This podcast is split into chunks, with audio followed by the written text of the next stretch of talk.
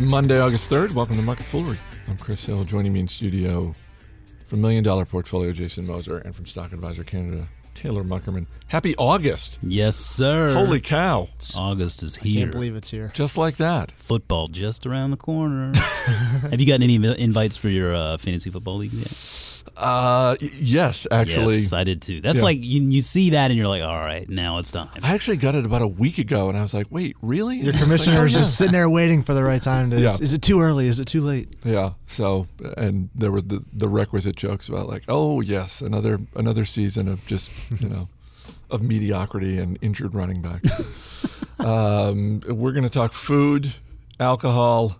Let's start with energy, though, because shares of Exxon Mobil are down more than five percent since the market closed last Thursday. Uh, second quarter earnings were cut in half. And by that, I mean, Taylor, they were cut in half. It's a pretty significant move when you think about that, it. I mean... Billions of dollars yes. just disappeared from the income statement. Yeah. Um, and it has to do with oil prices. Lowest profit in six years. Coincidentally, the last time oil was below fifty dollars a barrel, six years ago. Yeah, you look at production was up almost four percent, but upstream earnings, which is where they're producing the oil and natural gas, down seventy-five percent. Sounds staggering, but not as bad as Shell, which was down eighty percent on the upstream. Um, luckily, they do refine oil, and they produce some downstream products. Uh, that production was up pretty significantly, so that carried the weight. They did turn a profit um, this year, as opposed to their peer Chevron, whose upstream earnings were hurt much worse. Even though they had better downstream earnings, Chevron turned, a, I think, almost a two billion dollars loss this quarter. So big energy in a big world of hurt right now. Yeah, it's it's interesting when you look at just the reaction from investors in terms of the stock. Mm-hmm. You know, as you said, Chevron's results looking worse, yep. but the stock fell basically the same as as Exxon Mobil. Well, I think I think a lot of it has to do with Exxon hasn't fallen as far yeah. to date uh, since oil took its downturn in November as the broad E and P market. So um, its shares are still a little bit more highly valued compared to its peers, so I guess it had a little bit further to fall. But as an investor, it's raising its dividend still. Chevron's keeping its dividend payout. Um, the the the yield is rising because the shares are falling, but the, the dollar value of the dividend for Chevron is staying the same. Um, and Exxon is one of the only companies in its peer group still buying back stock. Other companies have kind of put a, put a hold on that, which comes as a surprise uh, with share prices falling. I was going to say Exxon, they have a really good history of doing that. I mean, mm-hmm. uh, dividend, not only raising their dividend, but buying back shares. I mean, that's always been kind of, you know, at least part of the thesis with, with this business is that it's so big, you know, how much bigger can it get? Yeah. Well, maybe not a whole heck of a lot bigger, but they, because it's so big and because they generate so much money, you know, consistently, they've done a really good job of buying back shares, juicing that dividend and really, and you know, working out for shareholders very well. Mm-hmm. I did see, however, that they are cutting back on the buyback program. Yes, they are, yeah. And so, I mean, what is the thinking there? Because arguably, if they were, you know, if they were buying back shares when the mm-hmm. stock was higher, why wouldn't they look to get it at an even cheaper price? That's a good question. And for some of its peers, you look at the projects that they have um, running right now, and Chevron in particular has a lot of big projects that are hopefully coming to an end. Um, Exxon is fortunate in the case where um, a lot of their bigger projects ended right as or before oil prices took the downturn. So yes, they're producing a lot more oil at a cheaper rate, but at least they're not on the hook to spend at, at the rates that they were previously. So they still have like, I think, five hundred million dollars worth of buybacks. But personally, I would think that you would want to go out there and put some shares or put some money to work buying back some cheaper shares. But there's chatter that Exxon, because I mentioned that their share price hasn't fallen as far, maybe they put some shares to work on the market and acquire somebody. A lot of people think that would be a North American producer, maybe. I think we've also seen just a lot, uh, a lot more uncertainty in regard to energy prices as of late. Um, you know, we kind of always you know, make the ar- argument that energy is cyclical; it will bounce back. We just don't really know when. Uh, but but I think it's all, also worth mentioning. I mean, you know, this whole all, all of this news with Iran mm-hmm. and, and the agreement to lift these sanctions, and, and, and with the possibility of of Iran uh, bringing more oil to the market. I mean, that's going to do nothing but increase the supply, right. which ultimately is going to is going to push prices down further. And so, I mean, there it's not necessarily clear what kind of effect that will have and it's not necessarily clear whether Iran will just totally screw this up and, you know, go back to, to warranting more sanctions. It's just I, th- I think there's enough uncertainty there that with Exxon, I mean, I think it's it's it's a smart move in the short run to play a little bit more defense uh, to get a better idea of what the next year, two years are going to look like. Because Halliburton, I know on their call mm-hmm. recently, their C E O was basically saying the same thing, is we know it's going to bounce back. We know that energy is cyclical, but but we just don't know when. And, and right now there's more uncertainty than ever before. Yeah.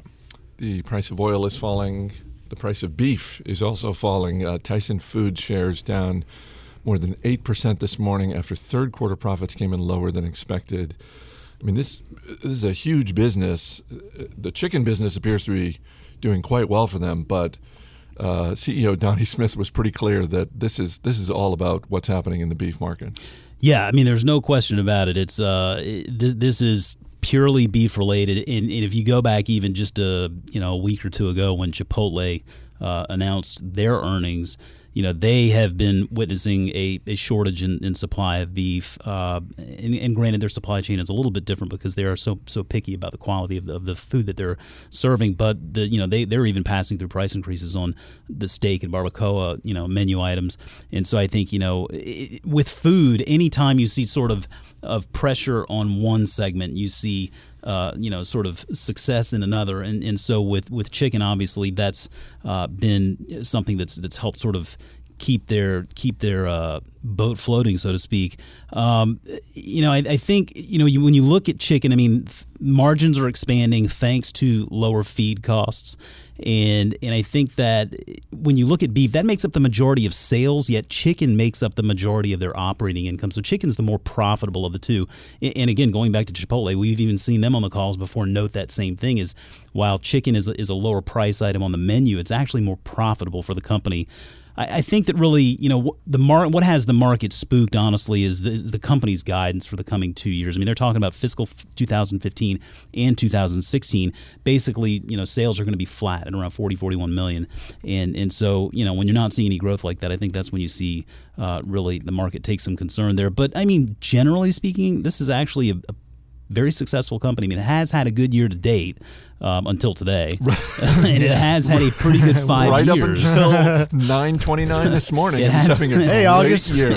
It's had a good five years as well. I mean, you know, investors generally speaking have won. Um, and, and as you mentioned, it is a big company. They just made a huge acquisition of Hillshire Brands last year. That is anniversaried, and that, that integration is going nicely. So generally speaking, you know, the benefit here is they make their money a number of different ways: beef, chicken, pork, prepared foods. And, and so, you know, I, I think. I look at a sell-off like this, and honestly, even though we're seeing pressure on the beef side, with the success in in the all in all the other operating segments, I, I think this actually looks like a decent opportunity for investors to, to jump in on a very quality name, I think, in in uh, food supply. Well, the company like this, you would think that, you know, at least they would grow at the same pace as global G D P, right? I mean, I don't know the exact number, but to see no growth over the next couple of years, a little bit worrisome, especially as you see, you know, economies around the world doing somewhat well right now. Yeah, and I mean, it'll be interesting to see how that plays out on the bottom line again because of because of the fact that, that they're able to realize more profits from their chicken products. Uh, you know, even with even with pressure on the beef side, and that's obviously not gonna not gonna ease up anytime soon. Um, you know, I, I, I would honestly, I'd love to see them raise their dividend. I mean, their payout ratio is you know somewhere like ten, twelve, fifteen percent. So they they obviously make enough money to pay out a more substantial dividend uh, than they do today. But uh, yeah, I mean, again, I, I think this is this is a bit of an overreaction just to the to the guidance that management offered on the sales side. I, I think they still have the opportunity to really uh, you know juice profitability here if they if they continue to run a tight ship. Uh, one stat I wanted to share before we get to our final story. I uh, saw this on Twitter this morning. Uh, just some stats around what happens to the S and P five hundred in August. The last few years. So in twenty fourteen, last year, S and P five hundred up three point eight percent, twenty thirteen down three point one percent, twenty eleven down five point seven percent. So I guess I just want to take this opportunity to remind folks, just don't freak out. Just don't. This is one out. of those months where a lot of people go on vacation and then they come back, and if you come back and and you're just don't get too excited if this ends up being a really good month. Don't freak out if it ends up yeah. being one of those months where the market just, you know, tanks four or five percent. Uh, base our investing decisions on on August. Yeah, I was gonna say, that's the biggest problem with earnings season. I mean, as much as as we. I mean, I won't speak for you, but I think you enjoy it like I do. I mean, it's oh, yeah. always fun to talk about. How dare about this you stuff. Suggest there's any problem with earnings season? I mean, it's, it's you know, it's earnings palooza. It's a lot of fun. But I mean, I think the biggest drawback of earnings season, I said this on Twitter the other day, is it really, it really encourages short-term thinking. It just, you know, people can't help but see those headlines and then base investing decisions on those headlines uh, when the reality of the situation is that really, I mean, I can see with earnings season, it presents potential opportunities for people um, if you have a quality name that's being beaten down on short-term concerns. But generally speaking, making investing decisions on the sell side, at least, it, you know, when, when earnings season comes around, I think is never really. Uh, it, it's just it's it's just not good. I mean, that short-term thing. And successful investors think in terms of years, not quarters. And and you know, we obviously espouse that here, and I, I don't think we can really stress that to our listeners enough. Don't let the hype of earnings season force you into making irrational decisions. I'm trying to think. I, I, I don't, to my recollection, I don't think I've ever made an investment or sold, I, I don't think I've ever bought a stock or sold a stock right in the wake of a company's earnings. I and just did for the first time did you? With Baidu when it dropped fifteen percent. Yeah, I would say definitely buy. I mean, because yeah. I, I feel like. But the majority of your stock sales and purchases, I'm guessing the majority are not happening right after earnings. No, no, typically not. I mean, you know, and I'm yeah, I mean, I would say occasionally during earnings season, I'll take advantage of something if it's getting beaten down beyond really what's reasonable. But I definitely uh, don't sell on big pops. I don't like buying on big pops either. But yeah, generally earnings season is it's it's a it's a point of education for us, um, and. and that's really about it. Just out of curiosity, why'd you pull the trigger on Baidu? Was it was it a situation where it was already on your watch list? Yeah. And the, okay. Yeah, I've been watching that and Google, and unfortunately Google popped twenty percent on earnings, so I missed that one. But um, yeah, Baidu was was the next runner-up, and it's something that I've been waiting to get in on. And it was just recommended in a couple services in the U S here, so um, I took advantage of it. Another a small, a small bite. I mean, it's yeah. a great lesson for investors. They keep a watch list yep. because then you then you don't have to sit there and think. During earnings season, you can just do. Mm-hmm. Good news for anyone in Chicago. You are now home to America's first Taco Bell that sells alcohol. It is opening later this month. They even went out and hired a bouncer. I don't know what they're expecting to happen that is requiring a bouncer, but uh, I, I said this this morning. I, or I guess I should say I asked this this morning. Am I crazy to think that this might actually work for Taco Bell? When I read that they're going to have like frozen drinks, I thought that could work. Um, but if you can't take them to go, I'm I'm nervous because um, because go through the so many people have, so many people go to Taco Bell to go to get food to go, and they're not going to stick around and have a drink. I don't know. Um, I looked. I tried to look for Chipotle's alcohol sales, and I think like last data I could find was sometime last year, and it was only two to three percent over overall sales. And they've even seen an uptick in to-go orders, so that's not helping alcohol sales either. So. Um, I'm a little bit on the on the on the shelf on this, especially because it ends at midnight when a lot of their customers, I think, that would buy alcohol are coming after midnight. Well, and this is the first test. They're going to be trying this uh, at a location in San yeah. Francisco sometime in the fall.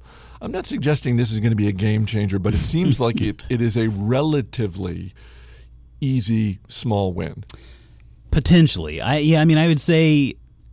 In, in in reading, you know, your comments about this possibly being, you know, a good idea, I, I will say I think I don't think it's that bad of an idea to at least try. It's I mean, alcohol is high margin, and this is nothing more than a test. So probably the upside is greater than the risk of any downside. I think you probably have, you know, you know, increased chances of, you know, a food fight or something going yeah. on in the stores probably wouldn't be very pretty. Um, I, I think the concern, the problem I have is just that people generally go to Taco Bell because of the value, right? They're not going there to spend a lot of money. They're going there because they don't have a lot of money to spend. And I think alcohol more or less flies in the face of that. So if you're if you're telling me, hey, we're going to go to Taco Bell and belly up for a few beers, I mean, I, I just don't know that that's really happening. Um, you know, may, maybe it provides some, you know, incremental boost to profitability, but generally speaking, I just don't think this really plays into their clientele. Um, but but again, I mean, it's worth a shot, I guess. I think it's it's definitely worth a shot, and I think we will find out in relatively short order how successful it is, because if they get some sort of early indication that this is testing well, this is not, by the way, there are about sixty-five hundred Taco Bells. This is not something they're going to roll out. No. Look, I mean, even if this is hugely successful in Chicago and San Francisco, there's no way they're going to roll this out to all the locations. But it it could be the sort of thing where in specific urban areas, they just, you know, high high density areas, they just say, yeah, we're gonna we're gonna do this. I might even counter that to some super rural areas, and maybe it becomes the only bar in town. That's, you know, could potentially be. So maybe any, they do roll. Yeah, man. Sure, surefire sign of success is the the partnership with Anheuser-Busch InBev or something like that to roll out a, a Taco Bell branded beer. You see that on the, yeah. on the on the shelves in the store. Yeah. Uh, you know what? You have the strawberry Rita, and maybe you got like a Chalupa Rita or a Budweiser, you know, aged taco. Yeah, I mean, if that that's the sure sign of uh, sure sign of success, right? Is is if they can leverage that like they've done with the Doritos taco. Oh yeah, man. Then oh. you know you got something special. You got lightning in a bottle right there, Chris. Right. And let's be clear: if you're looking at Yum Brands. This, I, At least Taco I, Bell's trying something. I would say this yeah. is the crown jewel in the Yum Brands portfolio. They're not, I mean, this isn't K F C. No. They're, they're, they're putting up positive comps. They're, you know, you mentioned the Doritos Locos Taco. That thing was a huge yeah. hit, so you know, good for them. Yep. Thanks for being here, guys. You got it. As always, people on the program may have interest in the stocks they talk about, and the Motley Fool may have formal recommendations for or against. So don't buy or sell stocks based solely on what you hear. That's going to do it for this edition of Market Foolery. The show is mixed by Dan Boyd. I'm Chris Hill. Thanks for listening. We'll see you tomorrow.